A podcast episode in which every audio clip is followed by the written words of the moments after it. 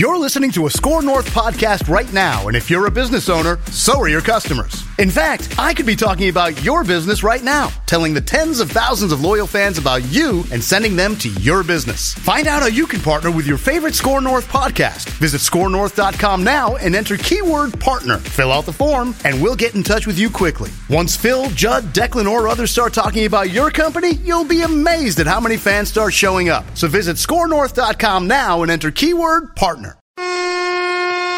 Purple Daily is daily Vikings entertainment. We just want the Vikings to win a Super Bowl before we die. I will ride with this group. Seriously, man. Please. And away we go. All right, Purple Daily on draft every Monday right here on the Purple Daily YouTube channel. If you didn't see or hear on our main episode or on any Score North social channels, we finally have a location for the 2024 NFL uh, Vikings draft party. It'll be at the Fillmore in Minneapolis, right in the North Loop there, right next to Target Field. Uh, tickets and information coming very soon, but we will uh, let you know. We are having a draft party. It'll be on round one for Thursday night at the Fillmore in Minneapolis. Again, we'll have a little bit more details on tickets uh, coming up here shortly, too. But mark your calendars. I know some people have flown in from out of state for this event. So, yes, we are hosting a draft party. There is ample parking uh, in, uh, options. There is a hotel option too that's attached to the Fillmore. So if you're staying from out of town, that'll be a blast. These two guys, Tyler, Miles, will also be out there. Our guy Thor will be out there. Mackey Judd and myself, of course, will be out there. We're super excited. We're super pumped um, to be doing this. So we're countdown's on, boys. We're like what nine weeks away or so, give or take, seven weeks. What's my what's my St. Cloud math telling me here? It's it's February nineteenth. The draft is the twenty fifth. So yeah, You got like two months. Like, like two months. two months. Let's just go with Yeah. two months. Why am I why am I incorporating weeks into this? That don't know. was that was my mistake. Shouldn't have even said that. that was my mistake. Um well boys, let's let's start here. And Miles did a, a film review of some running backs that we'll get into on the back end of this show. But I wanted to start here because uh, it was a little conver- good conversation on Twitter that I thought was worth bringing up. It's dream pick, likely pick, despised pick. Now, Miles, I know you tweeted your response uh, to that to that question last week, and we'll get into that here in just a little bit. But what is Forno for you? I'll, I'll, let's start with you here. What's your dream pick? What's your likely pick? And what is the despised pick that you can see happening for the Vikings in the NFL draft this year? And maybe I guess let's let's incorporate this as round one, right? Like I don't I don't I don't need like your whole all all eight, all eight picks, but your dream pick, likely pick, despised pick when the Vikings first get on the clock in round one. Well, my despised pick, I think everybody at this point knows that his, his name is Bo Nix, but I don't think he's going to go in round one. I think it the discussion around him is more of a psyop, so I'm going to kind of go more realistic. I, I'm going to start with the negative and then we'll build positive. I think my despised pick would be Alabama's Dallas Turner. I oh. don't see him as this high end pass rusher right now. I think some of it is, oh, he played at St. Thomas Aquinas in Florida. And if you don't know the school, it is an absolute powerhouse. And then he went to play for Nick Saban in Alabama. And if you watch that game against Georgia in the SEC title game, he has this long arm where he just absolutely bullies the tackle right into Carson Beck. He's got some ability and talent. I give him a high second. I just don't see him with this next level ability to utilize power, this next level ability to maximize his athleticism, which apparently is phenomenal. He's going to test like a like a freak at the combine. I just I haven't seen this package to tell me that this guy is a surefire first rounder. He is going to be an absolute difference maker at the next level. And if he is, I wouldn't be super surprised. But it's far from this guarantee, which is why I have him lower. I would just considering who else could potentially be there on the board at that position, I would be very, very disappointed with the pick. I, I think the likely pick is going to end up being JJ McCarthy because I have him as QB4. I think when uh, all set, said and done, when everything gets leveled out, pro days, information coming from the NFL, I think he's going to be selected as QB4. Whether you think he should be or not, I, it just, I don't think Drake Maye is going to fall to four. He was QB2 going into the year, he was QB2 coming out of the year. And then all of a sudden, the last week and a half, people are just super down on him. I, I don't see it. I think there are some absolute questions to ask concerning some of the underlying metrics. every metric needs context, and you have to be able to find that context to truly answer whether that metric is good or not in terms of a singular evaluation. So, my absolute dream scenario actually is Drake Maye. I think he's the best quarterback in this class. I I think it's close between him, Daniels, and Williams, but the way he can navigate through pressure, the way he can extend plays. And one of the issues that I saw, and like he just does not complete many passes outside of structure and in scramble drills. Well, when you watch those receivers, it's almost like they were coached to not go into scramble drill mode. Where when you're a receiver and you see your quarterback bailing the pocket, you completely stop what you're doing and work back to them, try and give them an open target to throw to. It's pretty commonplace. It feels like they were coached to block. And I don't know that as a 100% fact. That's what I got kind of watching film because you didn't see guys trying to work back to him, give Maye a target to throw to. So it, it felt like that they were almost preparing for Maye to run, and that was the coaching point.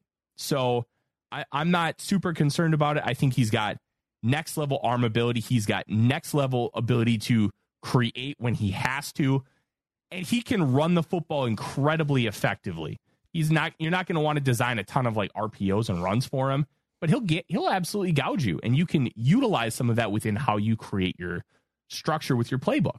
So I'm incredibly high on He's number two on my board overall right now. I don't think that'll change unless I fall in love with a couple of these offensive tackles, which let's be honest, is a very good possibility because of how good this class is. But that, that's kind of where I'm sitting. It's there's going to be very little that frustrates me unless they just completely botch quarterback. The Dallas Turner thing's interesting because we've seen him mocked a few times. I don't know if we've really gotten so deep into the woods there where Forness, you had the hot take that'd be your despised pick because there is going to be number two mock draft according to my mock draft tracker. Yeah. Twenty three out of 175 mocks so far this year. Because if they don't take McCarthy, and by don't take McCarthy, I would assume that he's off the board. He has already been taken. I can see a scenario, and I think my like dream scenario, or my most likely scenario, I won't say dream scenario. I think the most likely scenario for me would be there's a there's availability of edge rushers right when the Vikings are on the clock, and they trade back a couple spots. You accumulate maybe a couple extra day two picks, and you're still able to get a really decent edge rusher by moving back a couple spots while acquiring more capital. I know some Vikings fans are probably against the idea of Kwesi trading back from the PTSD from the first draft, but moving back a couple spots previously to gain more capital and still get a position of need, I'd be okay with that. I would think that would be my most likely scenario here. Uh, Miles, how about you, man? I, I think it's it's quarterback or edge rusher for you, right? That'd be the most likely path. What would be your most despised path? I mean, you, yeah, you stole my thunder there a little bit, Declan. Um, um, but no, yeah, I think my yeah my dream scenario is obviously quarterback. I've said the top. Give me one of the top four quarterbacks. Um, just from a realistic standpoint, I think you no, I, I think you could take Caleb Williams off the board, but of course, like if you could find a way to get him, go get him. But Drake Maye, JJ McCarthy, and Jayden Daniels, I think any of those guys, I'm I'm all for. I, will buy in, and I think if they identify one of those guys as their guy, I'm all in, and that's kind of where I've been at. Is I, I kind of want to trust KOC and Kwesi to kind of like identify the quarterback they want, go get him, and like let him be the guy, because um, we haven't seen it seen them have the opportunity to do it yet. So that's kind of where I'm like, I'll have confidence in whatever they choose to do there. Um, my despised scenario, like kind of what you're saying, like my, my likely one is whether it's quarterback or, or like edge rusher. I think those are like the top two positions I think I could see them going after in the first round. Um, my despised scenario is just like not identifying or or addressing quarterback within with one of the first two picks. I say first two because I just know how how crazy things can be in the first round. You never know how things are going to fall. We don't know how if they will be or are willing to go move up to go get a quarterback. Um, so so many of those factors is really hard to play. And so like I don't like to say it's quarterback or bust because you just never know how things can play out. Now if a guy falls to them, like one of those four guys, and they don't take him, I, I'm gonna have a huge problem because. but you know, again, if, if they have to if they have to take a, an edge rusher in round one and they want to move up in round two from round two to, to round one, or or take a guy in round two at quarterback, I could get on board with it um, because at least they're still addressing it with one of their top two picks, and I think that matters so much with this regime and this this team and this franchise of where they how they move forward um, because they haven't been willing to make that move the last couple years. So you, you got to make the move at some point, and I think mm-hmm. this is the perfect time to do it.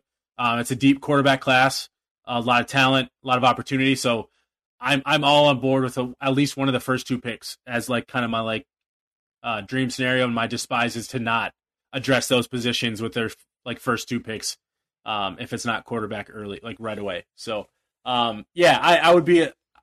You'd probably see me just complain. I don't. I don't even know if I could log on for a while if those first two picks are just like uh, not quarterback, and then especially not quarterback and or edge rusher. I just I feel like I I just wouldn't know what to do. so in a, in a dream scenario though, because I know you've been a big Jayden Daniels fan, is a dream scenario still Jayden Daniels trading up, or or would, or would Drake Maye be someone? Uh, and let's assume maybe Caleb Williams is off too. Is trading up for Daniels or Maye for you, Miles, the more of a dream pick scenario?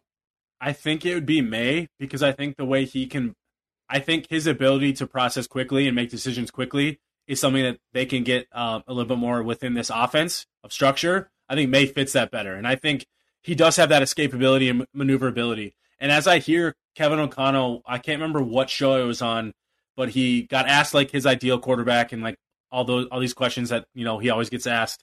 He had mentioned Herbert as a guy that he just really liked, and Drake Maye has a little bit more of those like attributes as like a, a Justin Herbert attribute. He's got a really good arm. He's got maneuverability and escapability. He's big, physical, can run. Um, but he doesn't. I don't think he use he doesn't utilize his legs as something like he has to do he or like as something he wants to go do. He does it because it's a necessity, and he just has the ability to do it. So that's what I really like really like about what Drake Maye brings to the table. And I think Kevin O'Connell and and co. I, I really think they're going to identify Maye as like their top guy outside of Caleb Williams. I think he's going to be the guy that they identify and are going to try to go get. And then after that, I think it'll be JJ McCarthy and and Jayden Daniels. I don't know what order between those 2 mm-hmm. but I think Drake Maye is the guy that kind of fits what they would like their prototypical quarterback to be within the scheme and offense. Forno, would cornerback be something that's PTSD for Vikings? If they took a cornerback, because I've seen even a couple mocks here that have had the Vikings potentially even taking a corner. I feel like fans would lose their minds if there's another corner. How would you react, though? Or how would you maybe talk them off the ledge if it was a cornerback taken in the first round by the Vikings? Yeah, just view this as a singular instance. Okay. This isn't the Rick Spielman era. This isn't making Mike Zimmer happy by taking the Mike Hughes and Mackensie Alexanders of the world to really fortify the room. This would be we've identified this as the best guy on the board and we're going to take him. And quite frankly, like, I don't think you have to add a top flight corner to this room. I think you can add a fringe starter in free agency, let him compete with the likes of Akayleb Evans, Mekhi Blackmon, Andrew Booth Jr., and that'll strengthen the room because you don't need an alpha in the room. You just need nobody who sucks that's going to play regularly. And like the Bengals a few years ago when they made the Super Bowl, like Eli Apple was a functional cornerback for them. He wasn't good, but eh, outside of like like a couple plays, he wasn't bad either. And you just have capable corners. It's like offensive line. You don't need anybody who's truly great. You just need to have no weaknesses. And it's kind of the same in the secondary. Now, if you have great players, it's awesome, but you don't, it's not a necessity to be successful. So if they take one, it's going to be because it's the best player on the board. Terrion Arnold from Alabama, who's my top corner. He's number three on my board overall. Uh, he's been mocked to the Vikings 14 times. Cooper DeJean, the Iowa corner, he's been mocked to him 11. I'm a lot lower on him than other people because I think he struggles uh, when he's not playing in any kind of bail technique where he can crash forward. I I don't see him uh, being super successful with his his back to the ball compared to like how some other corners might. So I would I would be kind of against him at 11. I'd be fine with Arnold, but it it would just feel a little deflating considering what the quarterback class is and if you're going to hate on it, I think that's how you do it. That's how you criticize. Mm-hmm. But if you take a Terrion Arnold at 11, in my opinion, it's not really something you can criticize unless you're directly passing on that quarterback. And then with if that happens, you have to have the same conversation we had with Will Levis last year. Why? Why did they pass on him? Why didn't they believe that he could be the franchise? And you you'll have to answer more questions from there on out, especially if Kirk Cousins isn't back next year. But cornerback in a vacuum is fine. Just it would just feel it's like drafting an offensive lineman. It just feel unsexy and eh. But if the talent is there, and that's the talent on the board, it's okay. This is Tom Barnard. Can't get enough of sports talk with Phil Mackey and Judd Zulgad? Tune in to the new Tom Barnard Show podcast Monday through Friday as Phil and Judd join me to discuss the latest sports headlines, and whatever else comes to mind. Just download the Tom Barnard Show app wherever you get your podcasts or visit tombarnardshow.com. It's another way to get more from me and Judd talking sports and having fun with Tom, and it's all at your fingertips. Download the Tom Barnard Show app now and join the conversation. What's your guys' opinion on the S2 test? So last year, like Bryce Young aced it, CJ Stroud bombed it. And apparently, I think Dave Tepper based that reason, or at least one of the biggest reasons why he ended up taking Bryce Young uh, over CJ Stroud. Brock Purdy a few years ago had an, also a very, very good score on the S2 test. He's the last pick in the draft. They've gotten rid of the Wonderlic. They've replaced it with the S2. Forno, do you still stake? Do you still take stock in the S2 test? Like, should players just avoid it? What's your kind of opinion on this cognitive test that draft picks are somewhat required to take? Well, I think it should be noted that with the CJ Stroud leak, they didn't exactly leak the proper information. I think that was reported on by uh, Arif Hassan. Um, I, I, I might be paraphrasing a little bit, but what the data that we were told was not the proper data. And quite frankly, I don't know enough about the S2 cognition test and all the intricacies of it to understand how it's going to project out for football players. So I, I'm really indifferent on it as far as the players are concerned. You know, uh, CJ Stroud is probably lucky that he didn't end up in Carolina and that he's in Houston, considering, you know, how dysfunctional that Carolina franchise is. And like, I'm not, I wasn't the biggest believer in Bryce Young once I dove into the all 22. Like, he's got that moxie, he's got that kind of like, I'm the guy thing. But then when he gets into poor situations, he doesn't have anything to rely on as far as like this next level trait. So, like, you can process great all you want, but if somebody's in your face and you, it's like it's like the Mike Tyson thing. Second, somebody punches you in the face, what are you going to do? And he doesn't have that great arm or anything to be able to get him out of those issues. So I I don't know enough about this to really have an opinion. I think mm-hmm. it could be great. It could also mean absolutely nothing. I'm I just am not ingrained in that world to really have a true opinion. Miles, does the whole new stock for you, or you kind of fall in line with 402 that hey, it's it's a test, it's just part of the evaluations, but it should maybe just we shouldn't really take a whole lot of stock whether a guy bombs it or whether a guy aces it. I mean, it's a data point for sure, like as as we all talk about. But I think I view it as like a, like the ACT or SAT right. in that like cool, it's nice to have, but like I don't think it truly dictates whether a guy like understands and knows football. I think it, it's an, an evaluation point you try to use to, to understand that. But I just don't think when guys are on the field and they're on the fly, they're like this type of testing can really determine whether a guy's like going to be successful or not. I don't like.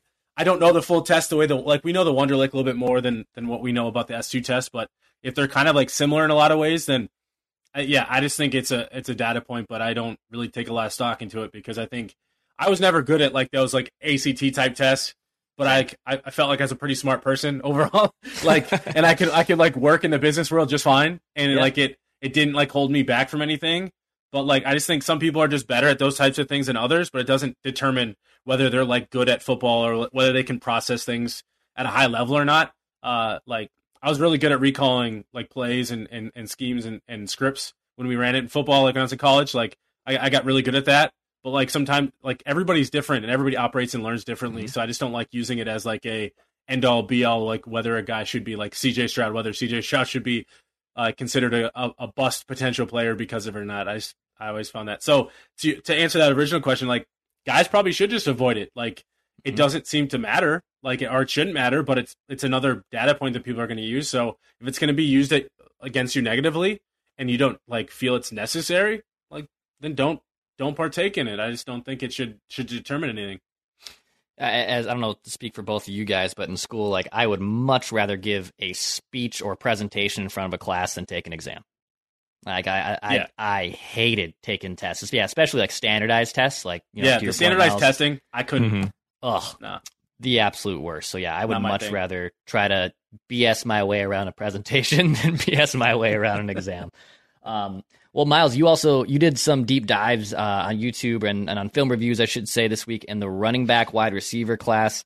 Um, let's let's start with running back here because we've talked a little bit of wide receivers, but the running back position remains an issue, I think, for the Vikings.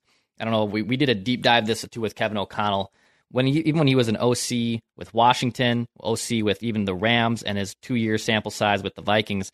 His teams have had ineffective abilities at running the football. Now, is that personnel? Is that scheme? Is that blocking? There, there's a bunch of. It's not just a stat of hey, they're 29th in run attempts. Well, why? Why are they? You know, Forno always talks about context. Why are they so poor at running the football? Um, but what running backs to you stood out? And I guess is this a day two pick for the Vikings, or are you more of trying to maybe maximize this on day three? I mean, it really all, will all depend on what they do with their first two picks because they don't have, they only have two top 100 picks. So I don't expect it to be one of those like day two picks, but that could be they have two mm-hmm. fourth fourth round picks, so that could be one of those picks that they use. And I think this class kind of fits in that perfect like round three, round four range where I don't see a lot of. I think that's where we're going to see a lot of the running backs go. Whereas I don't see a lot of like day one, day two running backs. There may probably more end of day two running backs. Um, but I think overall, I just don't think this is like a top heavy class. I think it's a pretty deep class, but not like a top heavy one. Um, and so I, so for me, I, to answer part of your questions, if you say like, I think it's all of the above for the Vikings run game issues. I think there's personnel. I think they haven't matched married up well their scheme versus personnel. Whereas before uh, O'Connell got here, was very much a zone outside zone scheme, and they brought in guys to fit that scheme. And so that I think that's what made it more effective than what it is now. I think they've tried to do both, be a gap uh, and a you know and a zone team, and I think it's just been hard for them to kind of marry it all up.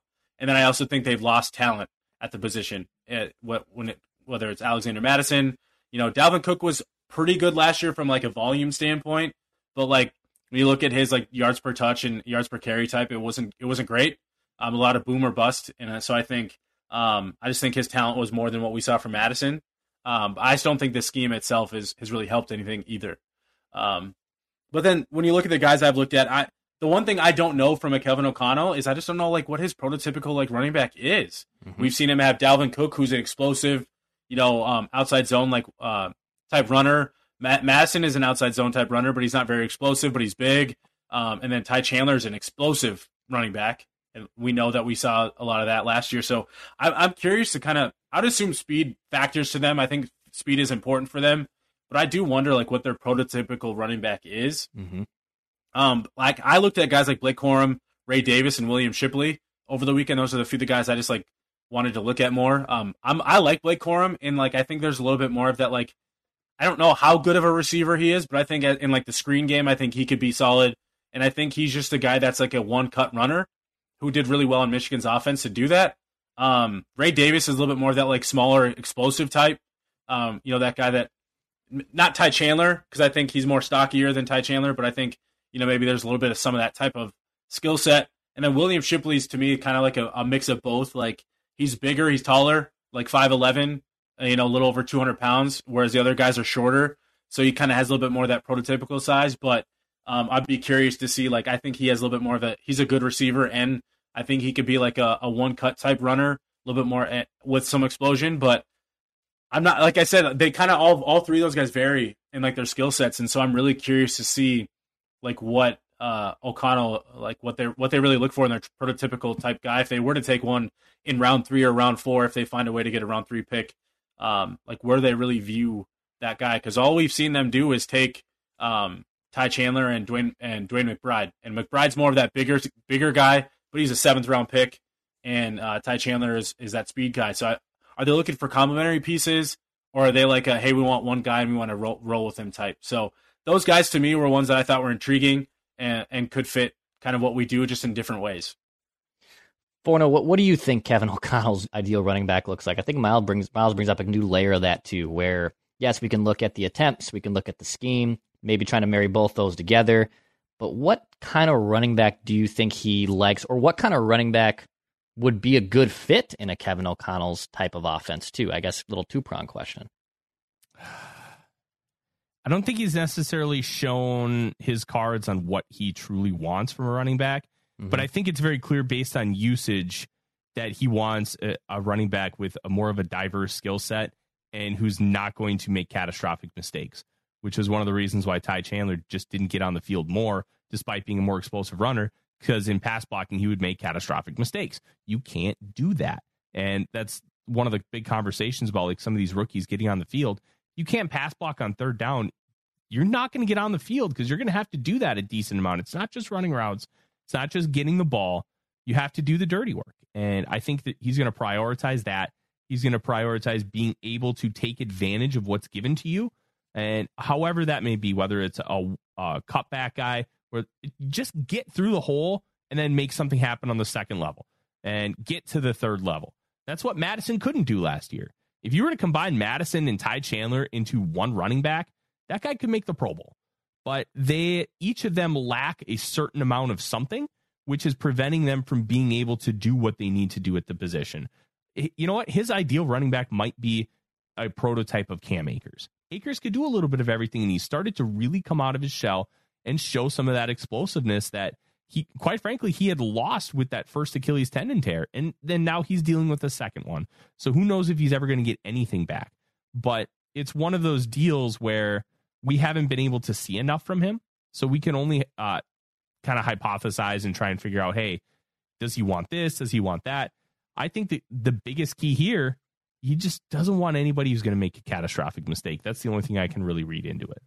Does uh, Tony Pollard do anything for you guys? Free agent running back, um, had a really good year in 2022, but then 2023 came down to earth as a as a as a everyday kind of every down running back. Tony Pollard in free agency, does that excite you at all Forno, or would you kind of steer clear there? No, I would go to Saquon Barkley and give him whatever he wants, uh, oh. within reason. Like, he, here's the deal with Saquon Barkley. People be like, "Oh, he's often injured." Yeah, he has had some some nagging injuries. He had the torn ACL, came back last year, played really well, and honestly carried an absolutely disgustingly putrid Giants offense with massive injuries on the O line, starting Tommy Cutlets and their best receiver was Darren Waller. And outside of that, most people couldn't name one. Uh, he still somehow ranked uh, 20th in uh, yards after contact, and 80 almost 80% of his yards were after contact because he just kept getting hit in the backfield constantly. He's an elite level talent at the position. He has elite level athleticism. He's got strength to be able to break tackles. I mean, they called him Saquad coming out because of his quads were Declan. They were basically the size of you. Like, this this dude is somebody that could take the Vikings running game to the next level. And sometimes the whole advent of free agency outside of fair labor practice was with how teams use it. Sometimes you have to pay to fix a problem. And the Vikings have a running game problem because of the running backs. Just go get a good one. You're going to more likely than not have a rookie quarterback so give him one more piece to be successful. You got your bookend tackles, you got two great receivers. Now you're going to have a great running back. And when Hockenson comes back, a top five tight end. That's a pretty good baseline to mm-hmm. allow a quarterback to get comfortable, allow them to be successful. Is it sexy to pay a running back 11, 12, 13 million? No. Does it make sense for everybody? Absolutely not. Does it make sense for a team with a rookie quarterback to pay a top five running back in the National Football League? Yes. The Colts have done it with Jonathan Taylor. The 49ers are doing it right now with Christian McCaffrey. Help out the future quarterback of the Vikings. Get the running back. Get Saquon Barkley. Well, that's a that's a hot take Forno. I don't and I don't think even anyone really heard that much of Saquon Barkley's name to the Vikings. Miles, does that do anything for you? Would you steer clear of both those options? Would you rather just take one on the draft? But Tony Pollard, Saquon Barkley, does that fix the Vikings running back problem a little bit? I mean, I'm typically a not don't pay running backs mm-hmm. type, but at the same time, I do I do agree to that. Like, there should be a varying level of like ability that they go get at the position, especially if you want to focus your offense around a rookie quarterback. You need that run game to be way way better. Like, there's no way a rookie quarterback is going to survive in this offense if they have to shoulder the entire offense as a rookie or like into year two. Like, they need to have that complementary piece at the running in the running game to be more efficient because you can't like Kirk helped bail out this offense a lot because Kirk's an experienced quarterback at a, that plays at a certain level. You your rookie, you're not you can't expect a rookie to be able to do that. So I I think they should maybe go out and go get a running back, but like maybe like a D'Andre Swift. I don't know if I'd pay, you know, 12, 13 million uh, per, but I think like a D'Andre Swift or even a uh, who was I looking at? Uh, um, I don't. Antonio Gibson has that like explosion. I I'm not sure how Antonio Gibson fits because he's kind of a weird one. He kind of got phased out in Washington, mm-hmm. but he's that explosive, bigger, bigger body back too. Um, but I think he could maybe do well with a, a new change of scenery. Um, and he's a really good receiver as well. He came he came out of Memphis as a receiver. Um, kind of made that like opposite of Curtis Samuel switch, where he was a receiver turning to running back, not a running back turned to receiver. Um, but I think you know any of those guys are all explosive, and I think they can both help. They can all help in the in the pass game as well. Um, so I think giving a guy like that, who's in that like five, six, seven million dollar range, um, can can help because you you're probably going to have to whether you keep Mattison or not. He, I think his money's guaranteed. Ty Chandler is still going to be around, so I think how they utilize the running back is going to matter as well, and and how much. Because the one thing we know about Kevin O'Connell is even if the run game's going, he always seems to default back to passing the passing the ball, which Yep. I'm not I'm not against. I I love passing the football, um, but like that's always his like his uh his his go to is is passing the ball. So like even the run game's rolling, he always gets away from it, um, and always goes to passing the football. So um, like with the Saquon Barkley, and you're gonna pay him that much, you need to use him that much. And I don't know if I trust Kevin O'Connell to to commit to the run game that much to make it worth it. But I think Barkley, obviously, like best guy in the open market. Um, if you could get him at a reasonable price, I'm I'm all for it. But I, I probably would rather go a little step below and pay pay that like second tier type running back because you're not going to utilize him as much as you as you would uh, you'd like to if you're going to pay a guy like Barkley. I'll say this. I think he would use a guy like Barkley a lot more because he'd be able to trust Barkley. And I think Hmm. one of the main reasons why he was impatient, he just he couldn't trust the running backs in on this team for the last two years. And I think it was more of a not want like less of a not wanting to and more of I don't trust you, so I'm going to go with the guys I trust, which was Kirk, which was Jefferson, which was Hockenson. That's fair. So if you bring in somebody you trust, plus Barkley can do both gap and zone. So you wouldn't have to change your offense. You wouldn't have to worry about, hey, am I going to run outside zone or am I going to run duo? You can do everything. And then that opens up the playbook even more, especially in the run game. Last thing on this, um, because I saw our guy Daniel Jeremiah uh, put out his top 50 prospects 1.0 for the NFL draft, and I did a quick comb through.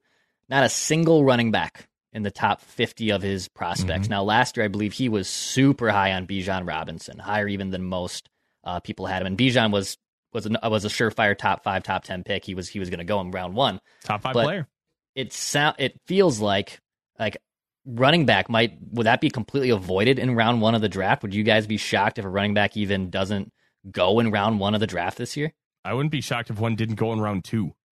The- Wow. This running back class. That's what I'm like, saying. yeah. I, am very high on Bucky Irving, like extremely high. Hmm. But you could probably still get him in round three, even if he's your top back. This running back class is just not great. The wide receiver class is insane. I have 20 wide receivers watched and graded. All but one finished with a third round grade or better. And like, there just isn't a lot of great talent. NIL is going to keep running backs in school because if they come out early, it's not Right. going to be about them necessarily getting their second contract. It's going to be about, hey, Ohio State's going to give me X amount of money to stay for my senior year. Mhm. Well, if I get taken around the same spot in the NFL, that's really not going to change my future. I'm just going to take the money now. So I think you're going to start seeing that trend more often. But uh, like NIL is changing college football, it's going to change the way the NFL draft works. 53 guys declared early this year. Like five years ago, it was like 130. Hmm. It, we're seeing a shift. And I think the running back's going to hurt this year. Next year's class, absurd. It's really, really, really good. Some of the talent that's going to come out, like TreVeyon Henderson, Quinshon Judkins, Trevor Etienne. There's like five more guys that could compete for running back one next year. It's really, really, really good. But NILs of impacting this class. And in and at running back because running back is a position in, the NFL that obviously is being devalued. Whereas in Mhm. college, we see how important running back really is and how they utilize it. That guy can make so much more money, not maybe so much, but enough enough money to make it worth staying in college and and and being the guy rather than having to go to the NFL as a third, fourth round pick and and be the a complimentary piece where they can go be the guy in college and, and make a couple million dollars. So I'm all for it. Yeah, really, really interesting stuff. Um, it's probably gonna do it for us here on Purple Daily on draft. We'll have more mock drafts too coming up. No mock draft on this episode. We'll have future mocks, obviously, right here on Purple Daily on draft. And yeah, mark your calendars. April 25th, the Purple Daily on draft or Purple Daily draft party. I could call it the Purple Daily on draft party. I don't know if Mackey and Judd would be huge fans of that, but you can meet Tyler, you can meet Miles, you can see them and hear them in person. Thor will be there too. Uh, go check it out. We'll have more ticket information coming in the coming days, but for now, circle your calendar. Go to the Fillmore's website too to get a little bit of a look see of what that place is. It's a great concert hall. It's got a great uh, bar and restaurant too attached to it. We're super super pumped for that here in a couple months. Hit that subscribe button. Daily Minnesota Vikings entertainment. This is Purple Daily on Draft.